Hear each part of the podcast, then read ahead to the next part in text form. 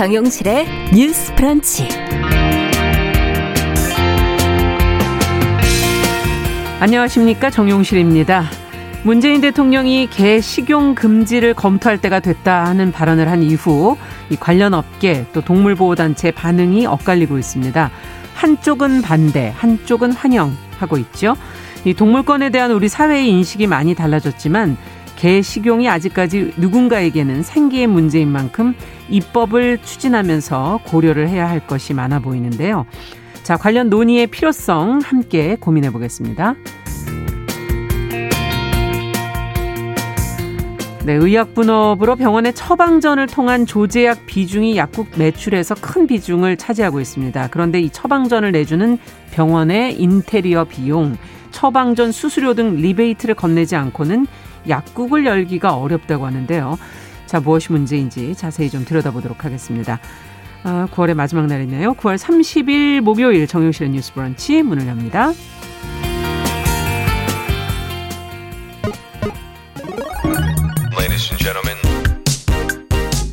새로운 시각으로 세상을 봅니다. 정용실의 뉴스 브런치 뉴스 픽. 네, 정용실의 뉴스 브런치 11시대로 시간 옮겼습니다. 10시에 가서 기다리고 계시진 않으시겠죠? 네, 유튜브 콩 앱으로도 오늘도 어김없이 보실 수 있고요. 어, 정용실의 뉴스 브런치가 일요일에 뉴스 브런치 부설 심리 연구소라는 어, 프로그램으로 또 만나 뵙게 됩니다. 이번 주가 첫 방송입니다. 일요일에도 많이 어, 들어주시기 바랍니다. 자, 첫 코너 뉴스픽으로 시작을 하죠. 화요일과 목요일 이 두 분과 함께하고 있습니다. 신보라 국민의힘 전 의원 안녕하십니까? 네, 안녕하세요. 정은혜 더불어민주당 전 의원 안녕하십니까? 안녕하세요.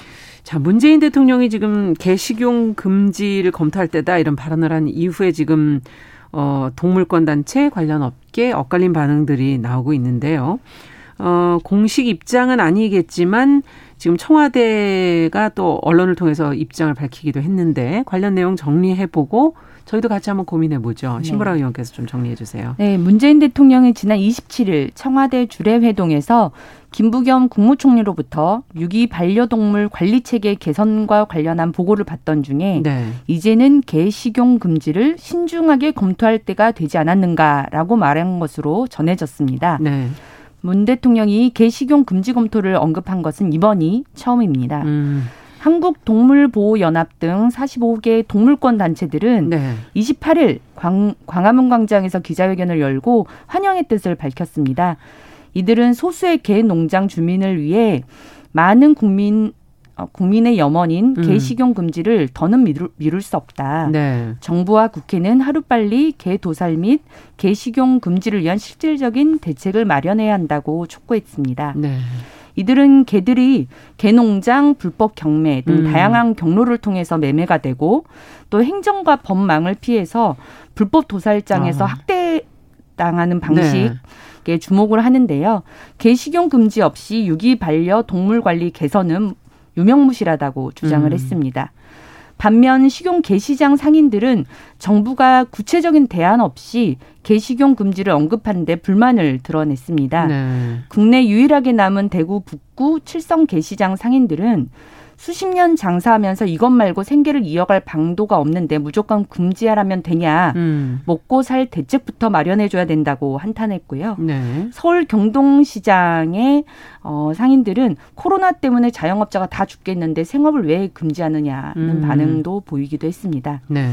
개식용 논란이 일자 청와대는 일단 시간을 두고 검토하자는 입장이라고 밝혔는데요. 음. 박수현 청와대 국민소통수석은 29일 라디오 방송 인터뷰에서 문재인 대통령이 이 검토를 지시했다고 해서 음. 당장 오늘 내일 실행이 될 이유가 없지는 않다. 없지 음. 없지 않느냐. 음. 시간을 가지고 오랫동안 차분히 준비를 하고 국민 정서와 이해 당사자들의 입장까지 다 고려해 법률로 될 사항이라고 말했고요. 네. 청와대 관계자에 따르면 정부 차원에서는 일단 현황을 파악해서 음. 향후 입법부의 논의를 뒷받침하는 역할까지는 미리 해야 된다는 생각이 분명하다는 음. 입장을 밝힌 것으로 전해집니다. 네. 참 지금 말씀을 들어보면은 어쨌든 문제를 좀 공론화해서 어 입법을 뒷받침하는 정도의 음. 역할을 하겠다 이렇게 지금 어, 들리는데요. 자, 우리가 한번 또 이 문제를 고민을 한번 해보죠. 개 식용 금지 논의의 필요성 또 논의 논의한다면은 어떤 점들을 좀 고려해야 할지 두 분 의견을 좀 들어보겠습니다. 어, 정은혜 의원께서 어떻게 보시는지요? 네, 그 음. 인도의 그 간디가 그런 말을 했습니다. 한 나라의 위대성과 그 도덕성은 동물을 다루는 태도로 판단할 수 있다. 네. 어, 그 동물의 복지는 사실 사람의 복지를 뛰어넘을 수는 없습니다. 네. 그렇기 때문에 그 동물을 어떻게 대하느냐 이것이 굉장히 중요한데 어, 지금 우리 정부에서 얘기한 것처럼 뭐 당장 정부가 개입을 해서 뭐 입법화를 하고 그 과정을 만들겠다는 것이 아니고 오늘 내일 실행할 것도 아니고 음. 그리고 시간을 가지고 오랫동안 차분히 좀 논의를 해보자. 그리고 공론화를 하자라는 것에 음. 저는 의미를 두고 싶습니다. 네. 해외 외신들에서도 굉장히 보도를 많이 했더라고요. 뭐 영국의 가디언이든 뭐 네. 미국에서도 네. 음. 어떻게 한국 같은 경우는 과거 88 서울 올림픽에서 이제 개고기를 먹는 나라다 네. 이런 식으로 좀 많이 얘기가 되고 있었는데 어, 그 외국 언론들을 봤더니 어, 최근에는 뭐 가축을 이제 반려동물 강아지, 개를 예. 반려동물로 생각하는 경향이 있어서 뭐 개를 먹는 것이 좀 줄어들고 있는 추세이다. 뭐 이런 음. 기사 약간 긍정적인 반응의 기사들도 있었습니다. 예.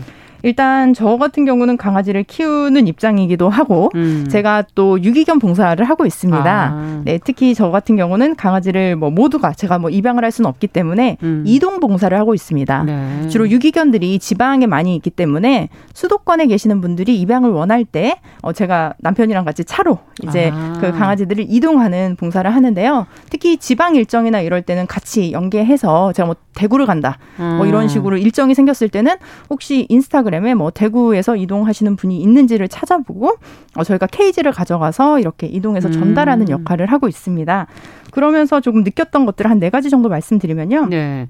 일단 어, 어, 가장 중요한 것이 1년에 우리나라의 유기견 수가 한 15만 마리 정도가 됩니다. 예. 근데 어, 물론 펫샵에서 이렇게 버려지는 뭐 강아지들도 있지만 가장 중요한 건 시골에 중성화가 많이 되어 있지 않습니다. 음. 그래서 특히 대형견 같은 경우는 한 번에 뭐 6마리에서 10마리까지 이렇게 출산을 하게 되면 음. 그럴 때에 그 새끼들이 또 강아지를 임신하게 되고 음. 이렇기 때문에 가장 중요한 거는 저는 시골에 있는 강아지들 음. 또 그, 그런 강아지들에게 중성화를 시켜주는 것이 중요하다. 네. 이거는 어떻게 보면 방임적 번식이라고 저는 좀 생각을 해보는데요. 예. 그리고 두 번째는 이게 인위적 번식입니다. 음. 대한민국은 펫샵에 펫샵이라는 게 존재를 하는데 정말 그 유리창에 있는 그 작은 생명들을 보면 그 작은 생명을 낳기 그 만들기 위해서는 인위적으로 음. 음. 어, 번식을 하게 되고 어, 그러다 보면 어, 정말 책임감 없이 강아지를 입양하고 그리고 버리는 경우가 생기기도 음. 하겠죠.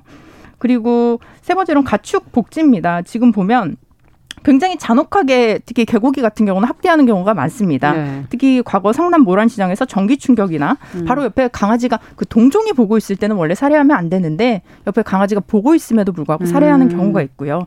그리고 이런 부분에 대한 잔혹한 학대와 도사를 좀 교, 그 규정할 필요가 있습니다. 네. 마지막으로 신보라 의원님께서도 말씀을 하셨지만 그 현재 보신탕집을 운영하고 계시는 분들 음. 이분들에 대한 상인 분들에 대한 대책이 있어야겠죠. 음. 특히 이분들은 거의 뭐 30년, 40년 한 자리 자리에서 그 음. 가게를 운영하셨던 분들이기 때문에 당장 일을 그만두면 음. 먹고 살 길이 너무 막막합니다. 그래서 이분들에 대한 대책. 그 실제로 이분들도 어 그만두고 싶지만 뭘 할지 막막해서 내가 네. 할 수가 없다라는 분들도 있습니다. 그래서 이런 정책들이 같이 연동이 되어야지만이 우리가 얘기할 수 있는 부분이고 음. 어, 한번 공론화해서 한번 논의해보는 것이 저는 지금 필요한 시기다라고 생각을 합니다. 네, 근본적인 것에서부터 해서 현실적인 상인들의 대책까지 문제가 한 네 가지 정도 있다라고 짚어주셨어요. 신보라 의원께서는 어떻게 보십니까? 네, 어, 대통령의 이제 간접 발언으로 소개가 되긴 했지만 네. 정부가 추진 의사가 있는 건 확실해 보입니다. 예. 그리고 이제 대통령의 말 한마디가 갖는 파장이 있다 보니 그렇죠. 당연히 이 같은 논란이 어, 벌어지는 것이라고 음. 이제 생각을 하고요.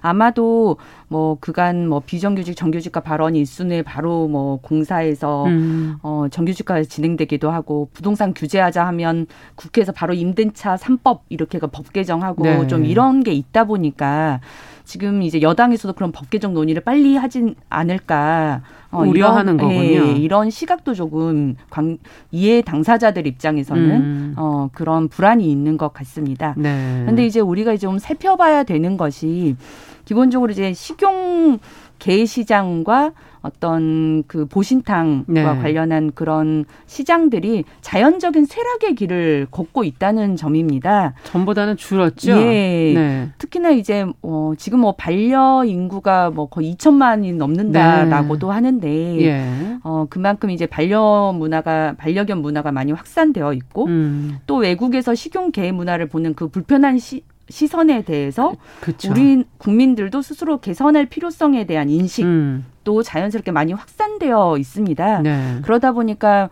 이제 뭐 보신탕 같은 경우도 젊은 층에서는 거의 찾지를 그렇죠. 않고 어, 가더라도 어, 60대, 70대 분들이 주로 음. 찾는다고 해요. 그리고 식용 개 시장도 과거에는 성남 모란 가축시장, 음. 부산 가포 가축시장, 음. 뭐 대구 칠성계 시장 이렇게 거의 활성화되어 있었다고 하는데 지금은 이제 대구 칠성계 시장만 남아 있다고 하고요. 네. 칠성계 시장조차도 50여 곳까지 있었던 많은 곳들이 지금은 건강원 10곳, 보신탕 업소 4곳 정도에 아, 정말 많이 줄긴 했군요. 예, 네. 그마저도 최근에 이제 코로나 19의 여파 때문에 음. 거의 이제 폐업이나 그냥 유지 정도의 수순을 밟고 네. 있는 것으로 보입니다.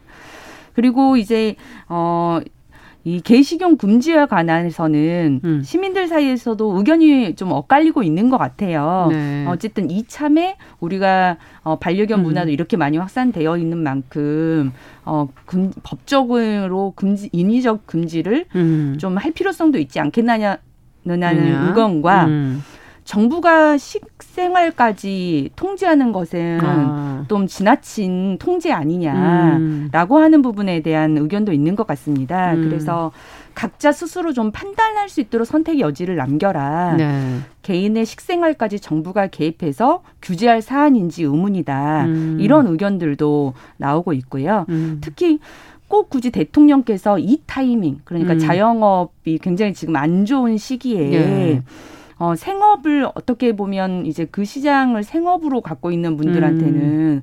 완, 엄청난 타격일 텐데 네. 굳이 꼭 이 타이밍에 이 같은 발표를 좀 간접적으로라도 음. 꼭 했어야 했느냐는 반응도 있는 것 같습니다. 네. 어, 다만 지금 이제 보상과 지원 문제는 음. 좀 직결된 문제인 것 같아요. 그렇죠.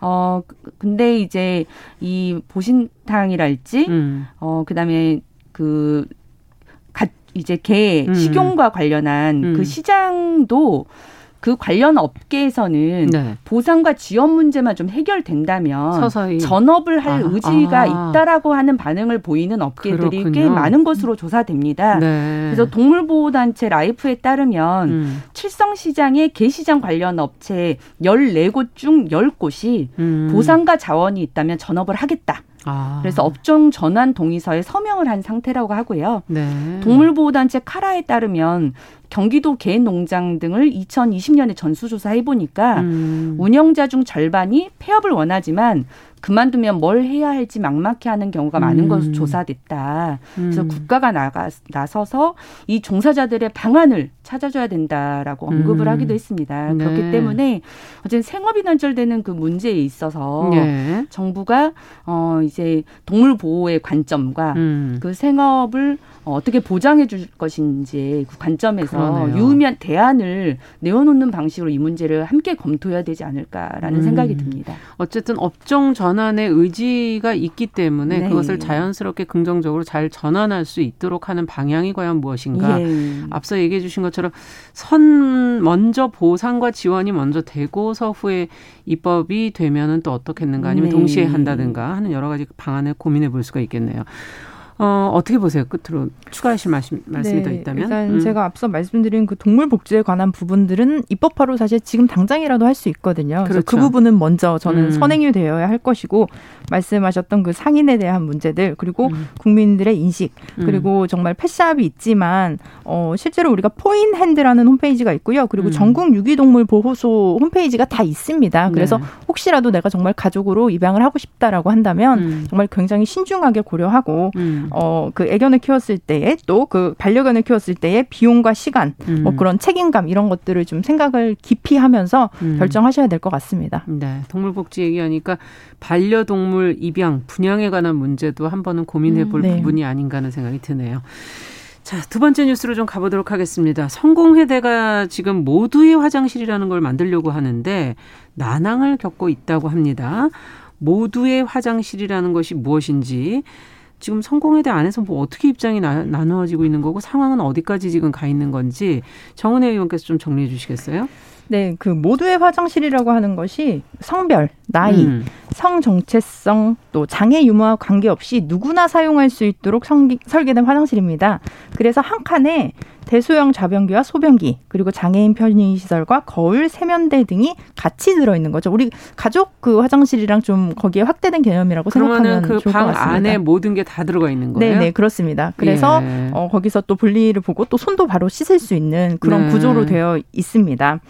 이게 지금 성공회 대학교에서 조금 문제가 되고 있는 것은 그 총학생회 비상대책위원회에서 이 모두의 화장실을 설치하고 싶다라고 얘기를 하면서 예. 5천만 원의 그 예산이 드는데 총학이 1,500만 원을 대고 또 나머지 음. 3,500만 원을 학교가 추가 경정 예산으로 편성할 것을 요구하고 있습니다. 예. 하지만 학교 측에서는 사회적 합의가 아직 필요하다. 뭐 시기 화장실 설치는 시기 상조다라는 음. 입장을 밝히기도 했는데요.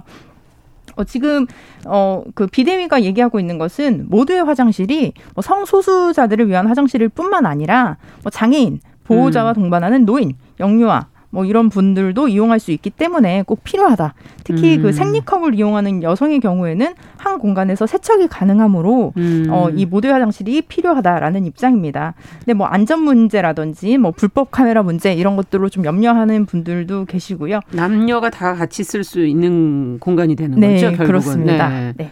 특히 근데 지금 미국 같은 경우는 오바마 정부 때 그 성중립 화장실이 설치가 됐었고 음. 스웨덴도 공공 화장실의 70%가 성중립 화장실인 만큼 외국에서는 그런 성별 구분이 없는 화장실이 설치가 좀 확대되고 음. 있는 어, 실정입니다. 네, 그러니까 남녀 칸으로 나눠져 있지 않고 개별로 한 사람 한 사람 들어가는 칸으로 되어 있고 그 안에 모든 걸 해결할 수 있는 네. 공간이 지금 모두의 화장실이다.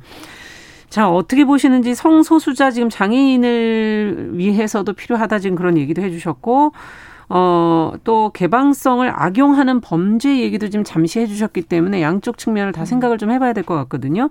먼저 신보라 의원께서 좀 짚어주시죠. 네, 우선 성공회대 같은 경우는 어쨌든 학교의 구성원이 이제 학생, 교직원, 교수가 함께하는 공간인 만큼, 네. 근데 학생 자치를 조금 우선은 해야겠지만 음. 학교 구성원들의 합의가 좀 선행될 수밖에 없는 사안일 것 같아요. 예. 그리고 이제 이 모두의 화장실 자체 어떤 도입 사회적 도입에 대해서는 음. 저는 조금 시기상조다라는 음. 생각이고 다만 자발적인 움직임을 토대로 사회적 한계가 필요한 사안이라는 생각은 듭니다. 네. 특히 지금 어 우리가 사회적 취약계층을 대상으로 한 화장실, 그렇죠. 그러니까 우리가 일명 알고 있는 장애인 예, 예. 화장실도 실은 법적으로는 의무화되어 있죠. 공중화장실법이랄지 그렇죠. 이런 것과 관련해서 공간의 크기를 좀 다르게 해서 예 맞습니다. 네. 뭐, 어 그래서 어 대규모 공공시 공공시설 네. 그리고 대규모 빌딩이랄지 이런 데는 설치가 의무화되어 있지만 예. 사실 일상화되어 있지는 않습니다. 그래서 여전히 뭐 음. 노후화된 건물이나 이런 데서는 아, 찾기가 그쵸. 어, 장애인 화장실들을 찾기가 어렵고 네. 실은 공공시설이라 하더라도 어 저희가 어 요새는 가족 화장실이라고 많이 불리잖아요. 아. 장애인 분들도 쓰고 이제 영유아를 동반한 부모도 부모가. 네, 쓰고 네, 네.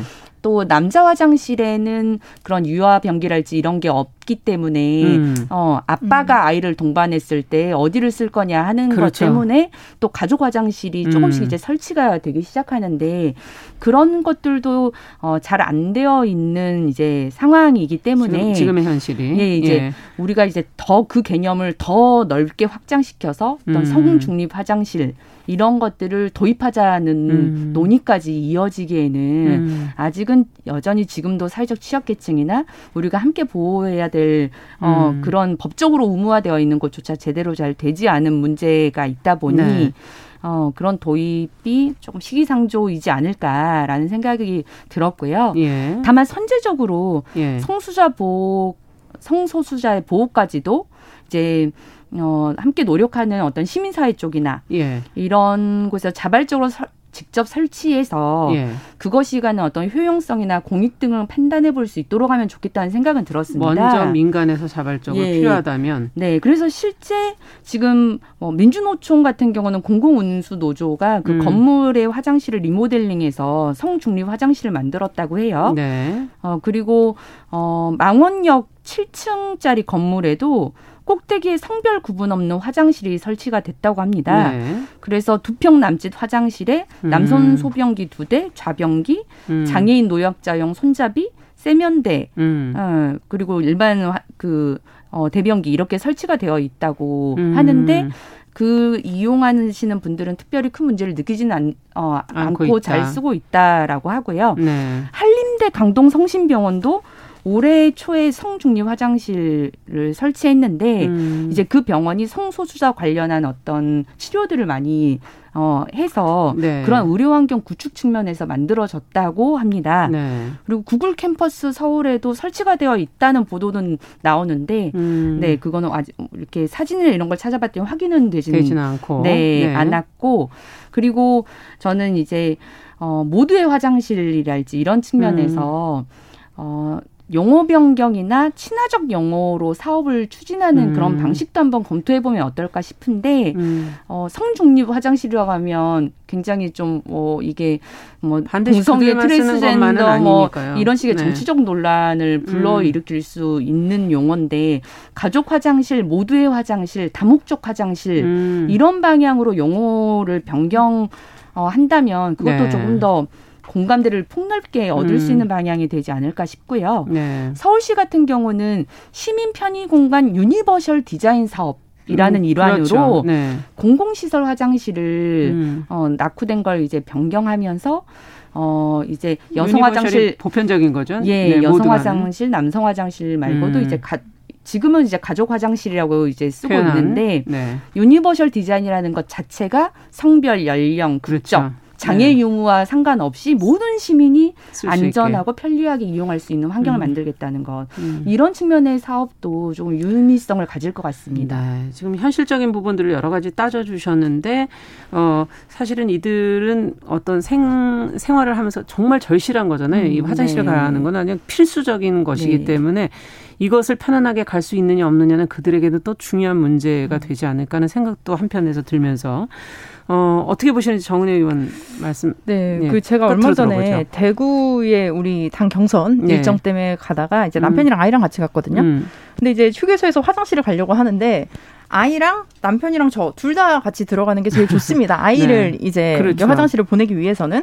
근데 보니까 남성, 여성 따로 있고 거기서 엄마가 데려갈 수 있는지 아빠가 음. 데려갈 수 있는지 선택을 해야 하는 거예요. 그래서 누가 가야 하는 것인가 음. 이러면서 굉장히 어, 이렇게 고민을 했던 적이 음. 있습니다. 제가 그 미국 케네디 스쿨 유학 당시에는 음. 학교에 그 성중립 화장실이 어, 설치가 되어 있었습니다. 아. 이게 굉장히 편리한 게 뭐냐면요. 특히 우리가 여성분들 같은 경우는 화장실이 되게 줄에 뭐 길게 서 있기도 하고요. 그렇죠. 그런데 가까운 곳에 이렇게 성중립 화장실이 있으면 음. 그냥 빨리빨리 이용하고 나올 수가 있습니다. 그렇기 때문에 뭐 줄을 서는 일도 없고 그리고 혼자 편하게 이제 볼일을 보고 또 손도 씻고 음. 이렇게 좀 할 수 있는 그런 어, 공간이 될 수 있다. 그래서 지금 저는 조금 확대해야 된다는 입장인데 특히 화장실 같은 경우가 우리 인권이랑 굉장히 연결이 되어 있습니다. 음. 과거에 50년대는 흑인들이 백인 화장실을 사용하지 못했죠. 예. 그리고 80년대 장애인 화장실을 만들 때도 비용이 많이 든다면서 반대했던 사람들이 많습니다. 음. 그래서 뭐 신보라 의원님 말씀처럼 뭐 용어를 변경할 필요도 있지만 그렇죠. 저는 가장 중요한 것은 이 기능이라는 거죠. 음. 그래서 우리가 정말 모두가 이용할 수 있는 누구나 이용할 수 있는 이런 화장실들이 일단 공공기관부터 학교부터 시작을 하되 음. 어, 특히 기존에 있는 장애인 화장실 을 이용해서 하는 것도 뭐 비용 절감 측면에서 또 효율적으로 방법을 찾아볼 수 있다라고 네. 저는 생각을 합니다. 네, 여러 가지 측면에서 한번 고려해 볼 필요가 있다. 근데 어쨌든 이번 문제는 신보라 의원 말씀대로 구성원들이 먼저 일단 음. 합의를 하는 것에서부터 네. 거기서부터 논의가 시작돼야 될 것 같고 어, 사회적으로는 이번에 예, 이 문제를 한번 같이 고민해 보는 환기시켜 주는 그런 의미가 있는 것 같네요. 자, 오늘 두 분 말씀 여기까지 듣겠습니다. 뉴스픽 정은혜 신보라 전 의원과 함께했습니다. 말씀 잘 들었습니다. 네, 감사합니다. 감사합니다. 네, 정용실의 뉴스 브런치 1부는 여기서 마치고 바로 2부로 돌아오겠습니다. 11시 30분부터 일부 지역국에서는 해당 지역 방송을 보내드립니다.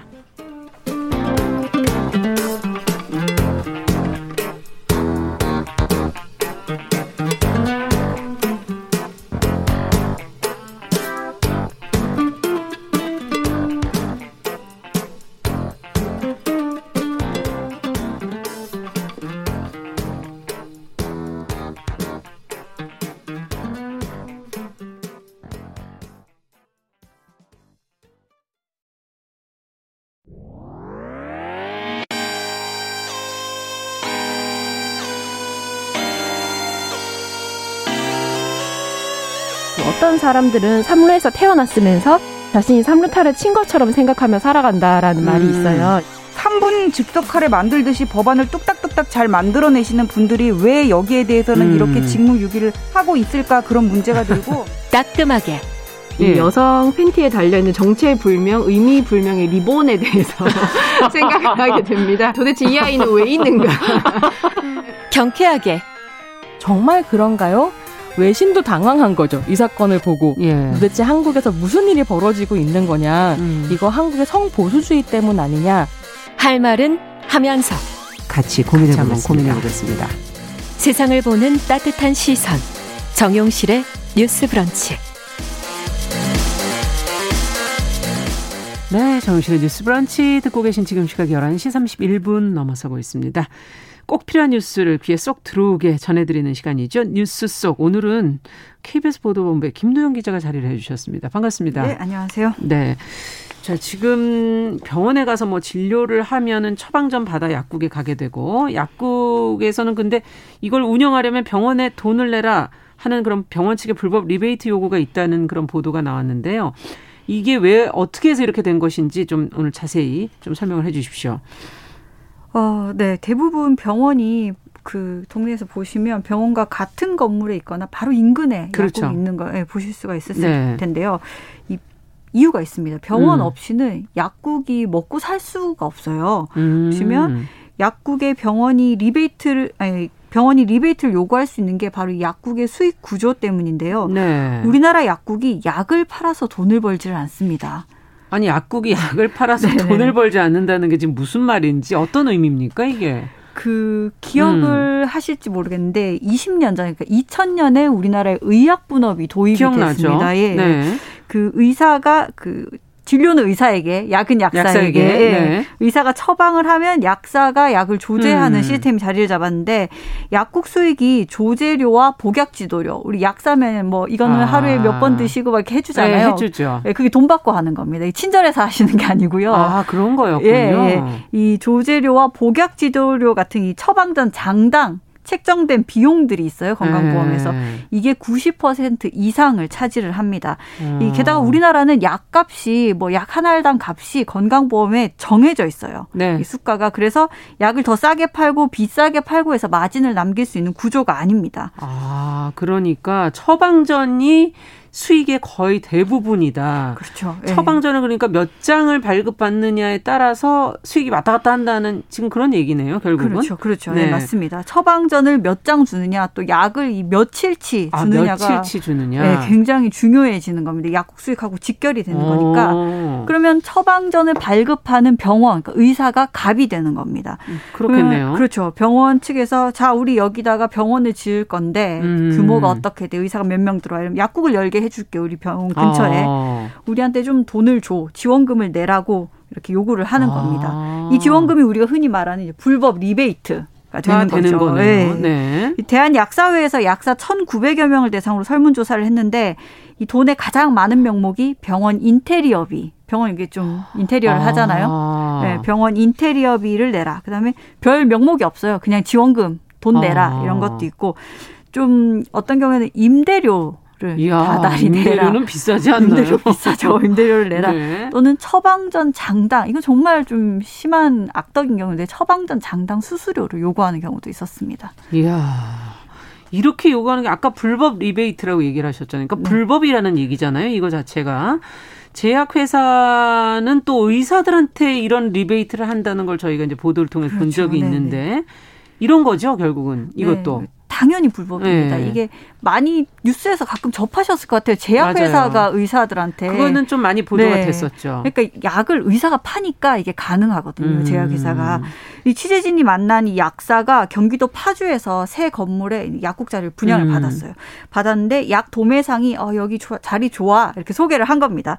약국을 하려고 하니까 약국 인테 아니 병원 인테리어비로 3억 아. 네, 이 사람이 그다음에 자기 소개비로 5천만 원을 요구했습니다. 병원을 소개해 주는 네, 그러니까 걸로. 이약 도매상이 브로커였던 거예요. 아. 여기 아동 전문 병원이 들어와 아이들은 약 많이 먹잖아. 약 처방 많이 해. 어. 겨울에 3, 400장씩 약 처방 해 주니까 수익이 보장돼.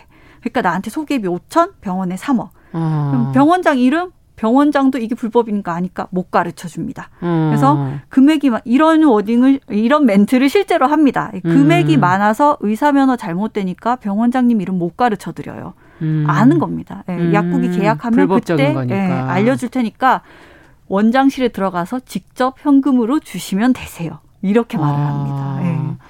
돈을 받긴 받아야 되겠는데 불법이니까 이름도 가르쳐 줄 수도 그렇죠. 없고 통장 번호도 가르쳐 줄 수도 없고 그렇죠. 수요는 있으니까 또 브로커가 그 중간에서 또 만들어지는 거고 맞습니다. 네. 네. 그러니까 전면에 나서는 건 어. 브로커입니다. 근데 주는 입장에서 생각을 해보면 이 브로커도 사실은 잘 몰라요. 사실은 누구를 네. 주는 건지도 알 수도 그렇죠. 없겠네요. 누구를 주는 건지도 네. 알 수. 소위 말하는 뭐 먹튀를 할 수도 있어요. 음. 이 브로커가. 네. 불안해서 돈을 안 주면 그런데 약국을 못 하게 돼요. 그 음. 돈을 줘야 되잖아요. 이 앞서 약사도 이 현금을 대출을 내서 분양을 받았는데 이야. 3억 5천을 현금을 마련할 수가 없어서 결국 포기를 했습니다. 아. 그 이분이 이번에는 하남에 가서 또 약국을 네. 열려고 하니까 이번에는 2억 원을 요구를 했어요 브로커가. 지역, 다른 브로커입니다. 지역에 네. 따라 비용이 다르군요. 네, 병원 규모 지역에 따라 다른데 다르군요, 또. 대신 어. 이 사람은 하루에 처방전 200장을 요, 이제 보장을 했어요. 어. 네. 환자가 장당 장당 돈인 거예요. 한 사람 네. 한 사람이. 이야. 이런 브로커가 없다면 그럼 약국 개설이 안 된다는 얘기인가요? 아니면 그 사실은 저희가 보면은 큰 병원 옆에는 뭐 약국들이 즐비하더라고요. 그렇죠. 네. 그럼 어느 약국이 그렇게 어 브로커에게 소개를 받은 것일까 이런 생각도 좀 들기도 하고. 어, 일단 신도시에서 신규로 약국을 개설할 때 가장 많이 발생하기는 합니다. 음. 이 앞에 사례처럼 약 도매상이 브로커인 경우도 있고, 뭐 분양 대행사, 또 규모가 큰 경우에는 아. 시행사, 아. 제약회사 사원, 브로커 신분이 다양한데 공통점이 바로 이 어떤 병원이 어디에 들어올지 정보를 갖고 있는 겁니다. 그 브로커가 가능한 거죠. 병원이 없는 곳에 약국문을 열 수 있는가? 결국 이 얘기가 돌아가면 처방전이 없이는 운영이 불가능하잖아요. 그러니까요. 그러니까 약국 개설을 거기는 하면 안 되죠. 망하니까. 어. 그럼 기존 약국은 어떠냐? 신규가 아니고 기존 약국도 인수하려면 일단 권리금 수천만 원 줘야 되고 병원에 리베이트를 줘야 그러면 약사 ABC, 약사 A 들어와. 음. 이렇게 약국 인수가 가능한 거는 마찬가지 상황이 되는 거죠. 야. 약국을 이렇게까지 하고 열어야 되는 약사가 일단 피해가 제일 크고 아, 그렇죠. 결국은 예. 이 수익을 잘 보존 받으려면 이 소비자인 그 환자들에게도 결국 영향이 오는 거 아닌가요? 그렇죠. 우리가 더 들여다봐야 될 부분은 예. 우리한테 미치는 영향이잖아요. 네. 앞에 브로커 말을 한번 다시 떠올려 보면 아동 전문 병원이라서 약 처방을 많이 한다. 음. 그럼 딱 떠오르는 게 약물 남용의 그렇죠. 원인이 되잖아요. 예를 들어 보면 아이가 감기에 걸렸어요. 예. 약을 3일 정도 먹으면 됩니다. 예. 그런데 뭐 약을 하루 더 먹는다고 감기 걸렸던 아이가 음. 큰뭐 탈이 나는 건 아니거든요. 감기하고. 그렇죠.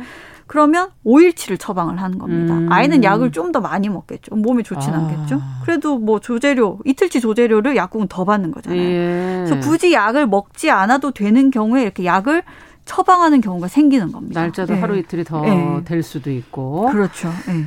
자, 이게 적발되고 처벌받은 그런 사례들이 있습니까? 현금을 준다면 증거 잡는 건 쉽지 않을 것 같기도 하고. 아, 말씀하신 것처럼 이 적발이 쉽지가 예. 않습니다. 증거 잡기 더 힘들고요. 음. 특히 리베이트 같은 경우에는 쌍벌제가 도입이 돼 있습니다. 네. 금품을 제공한 자와 받은 자 모두 처벌을 받습니다. 아. 약사들이 당연히 억울하지만 신고를 안 합니다. 그렇겠네요. 신고를 꺼립니다. 네. 금품 그리고 개설 예정인 병원. 음. 아까 신도시에서 우리 병원 여기 들어올 거니까 그렇죠. 약국 이렇게 얘기를 했는데 개설 예정인 병원은 또 처벌 대상이 아닙니다. 아. 네. 뭐 아직 병원 개설돼 있는 거고. 네. 아, 약국도 개설 예정이니까 네, 다 처벌 대상이 아닙니다. 음. 아직 의료기관이 들어서지 않은 거예요. 그렇군요. 네. 그리고 브로커 는 아예 뭐 법적 테두리 안에 있지 않습니다. 그렇죠. 네. 최근에 국회에 신고자는 좀 처벌을 감면해주거나 음. 행정 처분을 좀 면제해주거나 음. 이런 그리고 개설 예정자나 알선자 브로커도 음. 처벌할 수 있도록 해달라는 약사법 개정안이 발의가 돼 있습니다. 상태군요. 네. 문제가 좀 해결이 되긴 해야 될 텐데요. 예. 자, 다음 소식으로 또 가보죠. 코로나 소식 아무래도 안 짚어볼 수가 없는데 음. 정부가 지금 11월 초부터는 뭐 단계적인 일상 회복을 추진해 보겠다는 지금 의사가 보도를 통해서 나오고 있고 백신 접종 혜택을 늘려서 미접종자들의 접종을 좀 더 독려해 보겠다 네. 이런 지금 어, 보도들도 나오는데 어떻습니까? 최근에 백신 미접종자의 예약률이 그리 높지 않다 이런 보도가 나왔어요. 네, 비, 그 아직 접종하지 않으신 한 차례도 접종하지 않으신 분들의 사전 예약률이 6% 정도 됩니다. 그러니까 6%. 네, 10%가 채 안 되는데요. 오늘 저녁 6시에 예약이 마감이 됩니다. 예약이 마감되는데 어, 보시면 한 588만 5천 명 정도가 성인 대상자인데요. 네. 35만 6천 명 정도가 접종을 예약했습니다. 예. 10%못 미치고 마감될 가능성이 지금 높습니다. 아, 이거 백신 접종률이 중요하다고 계속 지금 아, 얘기를 그렇죠. 네. 해왔잖아요. 근데 이걸 어떻게 좀 늘릴 수 있을까요? 지금 너무 낮은데요, 좀 생각보다는. 그렇죠. 뭐 이걸 강제하거나 할 수는 개인의 선택이니까요. 음. 강제하거나 할 수는 없고 이제 백신 접종률을 좀 높이기 위해서 혜택을 늘리는 방안을 그렇죠. 정부가 추진을 하고 있습니다. 예. 우선 독일과 프랑스, 뭐 덴마크 같은 곳에서 시행하고 있는 백신 패스 제도를 검토하고 아. 있습니다. 이 접종 완료자나 코로나19 완치자가 대상인데요. 네. 이 미접종자는 음성 판정 확인이 없으면 다중 이용 시설 이용 같은 게 좀 제한되는. 아. 네, 그래서 접종을 하게 되면 혜택을 좀 더 주는 이런 다중 이용 시설 이용하는데 네. 좀 편안해지는 그렇죠 검토가 좀 되고 있고요. 우리 방역 음. 당국이 도입을 검토하고 있는 백신 패스에도 이런 내용이 좀 담길 것으로 보입니다. 아, 그러면 접종 대상자가 아예 아닌 사람들은 있잖아요. 또 나이에 따라서. 아 그렇죠. 그럼 예, 접종계가 예, 없었던 뭐 소아 청소년은 좀 예외로 두고요. 음. 그리고 뭐 해외에서 접종을 받은 경우에도 국내 접종 완료자와 같은 혜택이 좀 주어지는 걸로 검토를 하고 있습니다. 아. 네. 어제 그 이상원 중앙방역대책본부 역학조사 분석단장이 이 그 방안에 대해서 다양한 구성원이 좀 보다 안전해지는 여러 가지 방법으로 이해를 해달라. 음. 미접종에 대한 편견 같은 것은 발생하지 않았으면 좋겠다 이런 말을 하기도 그렇죠. 했습니다. 예. 네. 이 당국이 내일 거리두기 단계 조정을 발표하는데 좀 접종자 혜택을 대폭 확대하는 방안을 내놓지 않을까 전망을 하고 있습니다. 아. 예, 뭐 접종 완료자가 포함되면 예를 들어서 사적 모임 인원이 더 늘어나고 예. 그늘 말 많은 결혼식, 그렇죠. 돌잔치에서도 좀 인원 제한에서 예외로 두는 그런 내용들 이 음. 검토 중인 것으로 좀 알려져 있습니다. 네. 앞서 처음에 말씀드린 것처럼 11월 초부터 이제 단계적으로 일상 회복 전환하게 되는 것. 어, 구체적인 시기가 조금 나왔나요? 이 권덕철 복지부 장관이 그 한국 방송기자클럽 초청 네. 토론회에 나와서 접종률이 고령층은 90% 이상, 일반 국민이 80% 이상 되는 10월 말이 좀 전환 시점이라고 본다. 음. 근데 면역 형성에 2주 정도 필요하잖아요. 그렇죠, 그러니까 실제 적용이 한 11월 초쯤 아. 보고 단계적 일상 회복 적용 시점으로 생각하고 있다 이렇게 말을 했습니다. 네. 확진자가 지금 거의 뭐 2천 명, 3천 명 왔다 갔다 하고 있죠 지금. 있죠. 맞아요. 네. 이런 올... 상황에서 가능할까? 네. 이런 생각도 들어요. 예. 아, 그렇죠. 이게 음. 뭐 3천 명 넘은 날 저희 보도국에서도 난리가 하기도 했었어요. 났었어요. 예. 예, 뉴스 만든다고. 음. 이권 장관은 지금처럼 좀 3천 명대 음. 확진자가 나오면 전환 시기가 늦어지는 거 아니냐 이런 지적에 대해서 음. 의료 대응 체계가 충분히 일단 가능한 상황으로 음. 보고 있다면서 전환을 할 수 있다고 생각하고 있다. 뭐 이렇게 얘기를 했습니다. 음. 일단 방역 당국은 10월 중에 두 차례 정도 공청회를 열어서 with 코로나 이행 과정을 뭐 여러 층의 사람들과 또 전문가들과 논의하겠다고 말을 네. 했습니다. 내일 우선 첫 공개 토론회가 열리는데 내일요? 의료 네, 음. 전문가들 또 경제연구원, 소상공인 단체 등이 함께할 예정입니다. 그렇죠. 위중증 환자 숫자만 많이 늘지 않는다면 또 어떻게 보면 할 수도 있을 것 같기도 하고 하여튼 기대해 보도록 네. 하겠습니다. 오늘 말씀 잘 들었습니다. 네. 뉴스 속 어, 김도영 기자와 함께했습니다. 감사합니다. 감사합니다.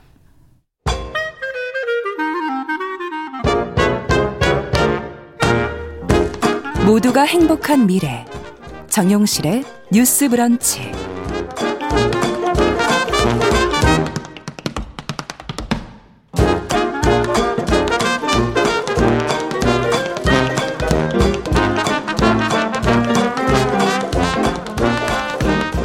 네, 정용실의 뉴스 브런치 듣고 계신 지금 시각 11시 44분입니다. 자, 대형 서점과는 다른 기준에서 작은 서점 편집자의 색다른 관점으로 고른 좋은 책들 만나보는 시간이죠. 동네 책방. 오늘은 책방 사춘기 유지연 대표 자리해 주셨어요. 어서 오세요. 네, 안녕하세요. 오늘은 어떤 책을 만나볼까요? 네, 오늘은 표지가 초록초록한 귀여운 음. 책을 가지고 왔는데요. 아. 네, 이보람 작가의 고양이와 채소 스프라는 책입니다. 채소 스프. 네. 고양이와 채소 스프 좀 어울리는 건가? 궁금하시죠? 제목 네, 궁금한데요. 네. 네. 작가는 그 독립 서점계 대해서 잘 알려진 연남동 헬로 인디북스라는 음. 독립 서점의 책방지기고요. 그렇군요. 네, 여기 보시면 부제가 어느 고기 애호가의 veganism에 대하여 라고 아, 붙어 있어요. 그러네요. 그래서 이 책은 느슨하게 시작하여 단단하게 발전해 나가는 작가의 생활 밀착형 veganism 이야기가 아, 담겨 있습니다. 그렇군요. veganism 하니까 요즘 많은 사람들의 그 어떤 생활 스타일, 라이프 스타일 이게 변화하고 있는 것 같다 이런 게 좀 느껴지기도 하고 마치 네.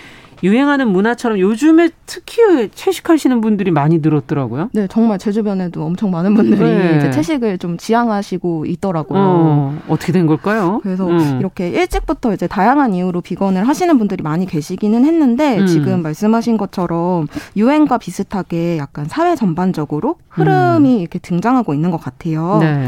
그 채식, zero waste, 그다음에 동물권, 생명 존중 이런 키워드들이 음. 나의 삶과 좀 연결되기 시작하면서 조금씩 이렇게 veganism을 추구하는 지향점과 이렇게 맞닿아 있다는 거를 음. 좀 느끼고 있는 것 같고 네. 어, 실제로 출판 시장 안에서도 이런 시대 흐름을 반영하듯이 아. 어, 많은 책들이 관련된 맞아요. 키워드로 네, 출간이 되고 있어요. 음. 그리고 이제 서점에서도 많은 분들이 사실 찾기도 하고 입고를 해두면 판매가 잘 되는 모습을 보면서 약간 이런 주제의 선호도 자체가 높아졌다는 거를 아. 좀 유지원 대표도 책방 사춘 사춘기에서 그걸 직접 느끼고 계세요? 네, 네. 아무래도 이제 비건 책들을 가져다 놓으면 어. 관심을 갖는 분들도 많이 생기고 이 책이 아. 어떤지에 대해서 여쭤보시기도 하고 아예 이렇게 요청을 해서 주문하시는 경우도 주문하는 있어요. 경우도 있고. 네, 네. 그렇군요. 예전에는 어땠나요?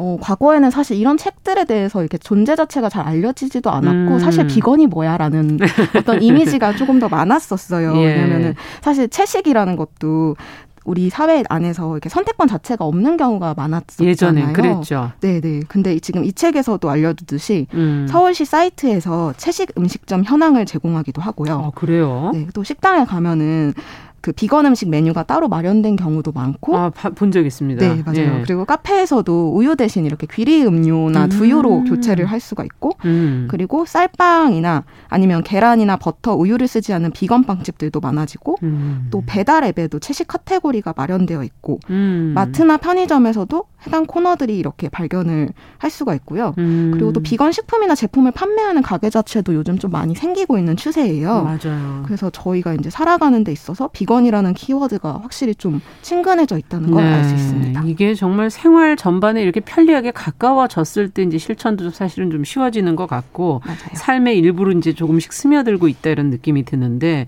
어, 비건이즘 지향하는 것을 한번 해봐야지 이런 생각은 하게 되지만은 막상 실천을 하거나 어, 생활 패턴을 하루아침에 바꾼다는 건 사실은 그게 쉬운 일은 아니거든요. 네. 그래서 이 책에서도 사실 예. 상당 부분 그런 이야기를 하고 있어요. 음. 막상 이제 비건 지향의 삶을 살아보자 하고 결심은 했지만 네. 어렸을 때부터 어디서든 이렇게 고기를 접한 식습관이 이미 잡혀 있고 그쵸. 아까 부제에서 말했듯이 고기 애호가라고 할 만큼 되게 좋아하는 사람이었기 때문에 아, 네, 스스로도 어렵지 않을까 많은 걱정을 했다고 하고 있더라고요. 음.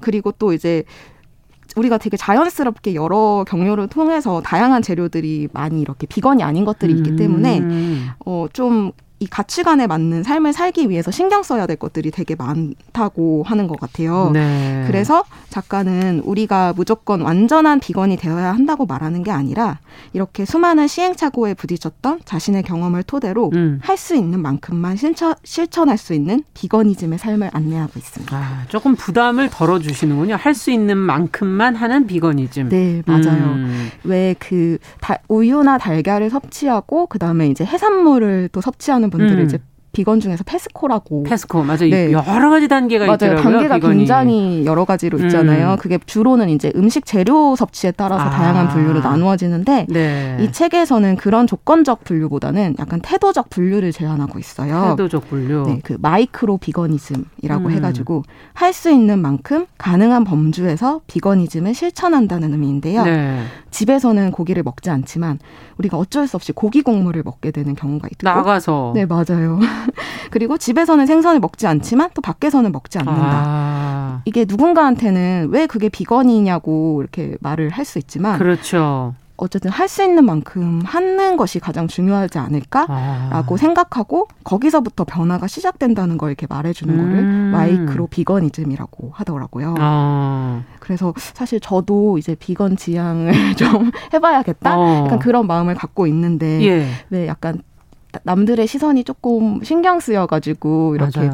용기를 내지 못할 때가 있었는데 요 마이크로 비거니즘이라는 걸 알고 나니까 어, 음. 어, 나도 여기에 해당할 수 있지 않을까 해서 조금 아, 용기가 생기더라고요. 조금 더 부담을 들, 줄여주는 부분이 있네요. 정말 네, 나가서 맞아요. 여러 사람과 어울리는데 나 혼자 하는 네. 것에 조금 더 부담을 가지시는 분들도 있잖아요. 네, 그런 좀 사회 뭔가 음. 이렇게 분류적으로 된 제약을 좀 아, 줄여주는 이렇게 네. 마음의 부담을 덜어주는 그런 그런 부분이 있어서 좀 편안하네요. 네. 예, 마이크로 비거니즘.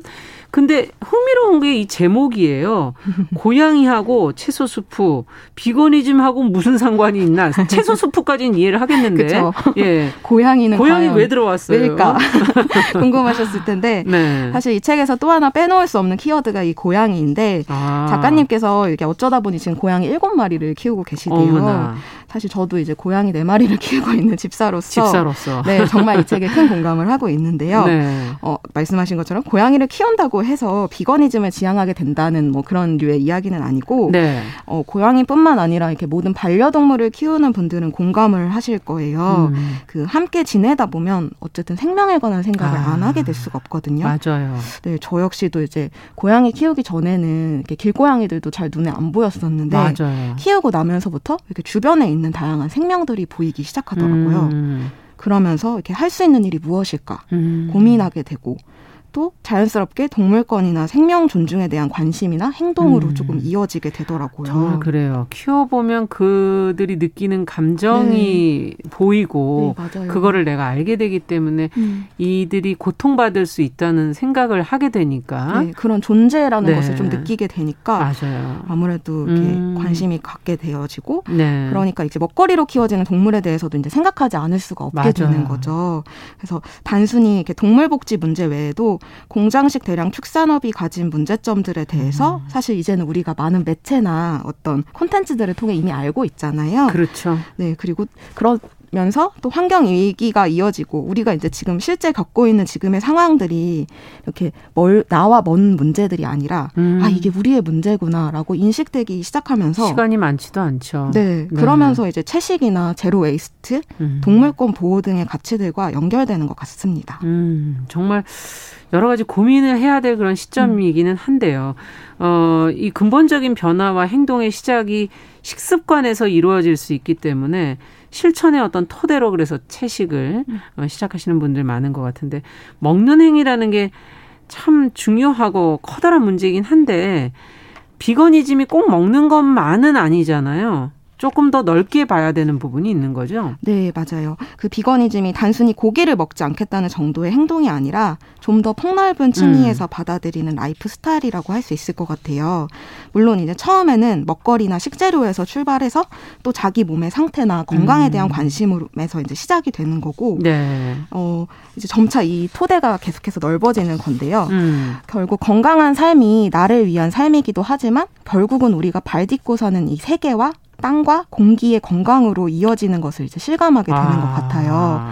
그래서 이제 물론 비거니즘은 삶의 선택적인 문제인 것이기 때문에 어, 생태계의 원리를 존중하면서 타인의 고기 섭취를 이해는 하는 것도 있고 그렇죠. 또한 또 시장이 유지되기 위해서는 산업이 존재해야 되는 것도 인정하지만 음. 어, 다만 대량으로 생산되는 제품적인 측면에서 봤을 때 네. 이것이 건강과 생태계 파괴의 문제로 이어지게 된다는 점을 지적하면서 음. 우리가 좀 더 옳은 소비와 삶을 위한 방법과 변화가 필요하지 않을까 그런 그렇죠. 고민의 단계에서 이제 비거니즘적 삶을 이렇게 조금 고민해 식품으로서 이걸 대량 생산하다 보면 아무래도 네. 비위생적이고 맞아요. 또 아니면은 반 또 동물적인 그런 네. 방식으로 하게 되기 때문에 그것이 또 우리의 생태계 파괴, 우리의 건강 파괴 서로 또 연결돼 있다 이런 얘기신 것 같은데 어떻게 해야 될까요? 우리를 이제 이 비거니즘이 결국은 삶을 삶을 살아가는 방식을 어떻게 보면 바꿔야 한다는 걸 얘기하네요. 네.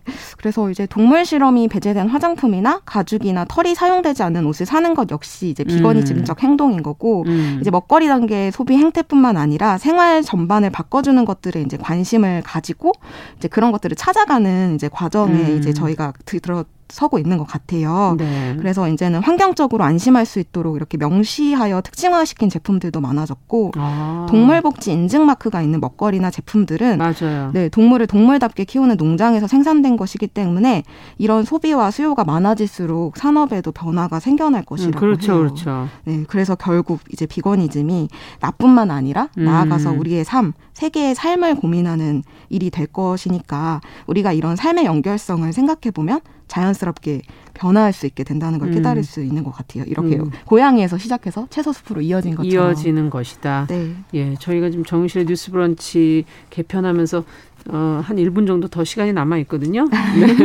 조금 더 정리를 해본다면, 네. 어, 결국 우리 세계와 삶을 고민하는 지점에서 비거니즘이 먼 개념보다는 나도 할 수 있겠다는 그런 생각을 만들어주는 책이 아닌가 하는 그런 생각도 드네요. 맞아요. 그런 음. 면에서 저도 이 책을 읽고 더 많은 용기를 얻었고요. 음. 사실 이 책의 가장 큰 매력은 비건이 되기로 결심한 작가 역시도 헤매면서 보여주는 인간미예요.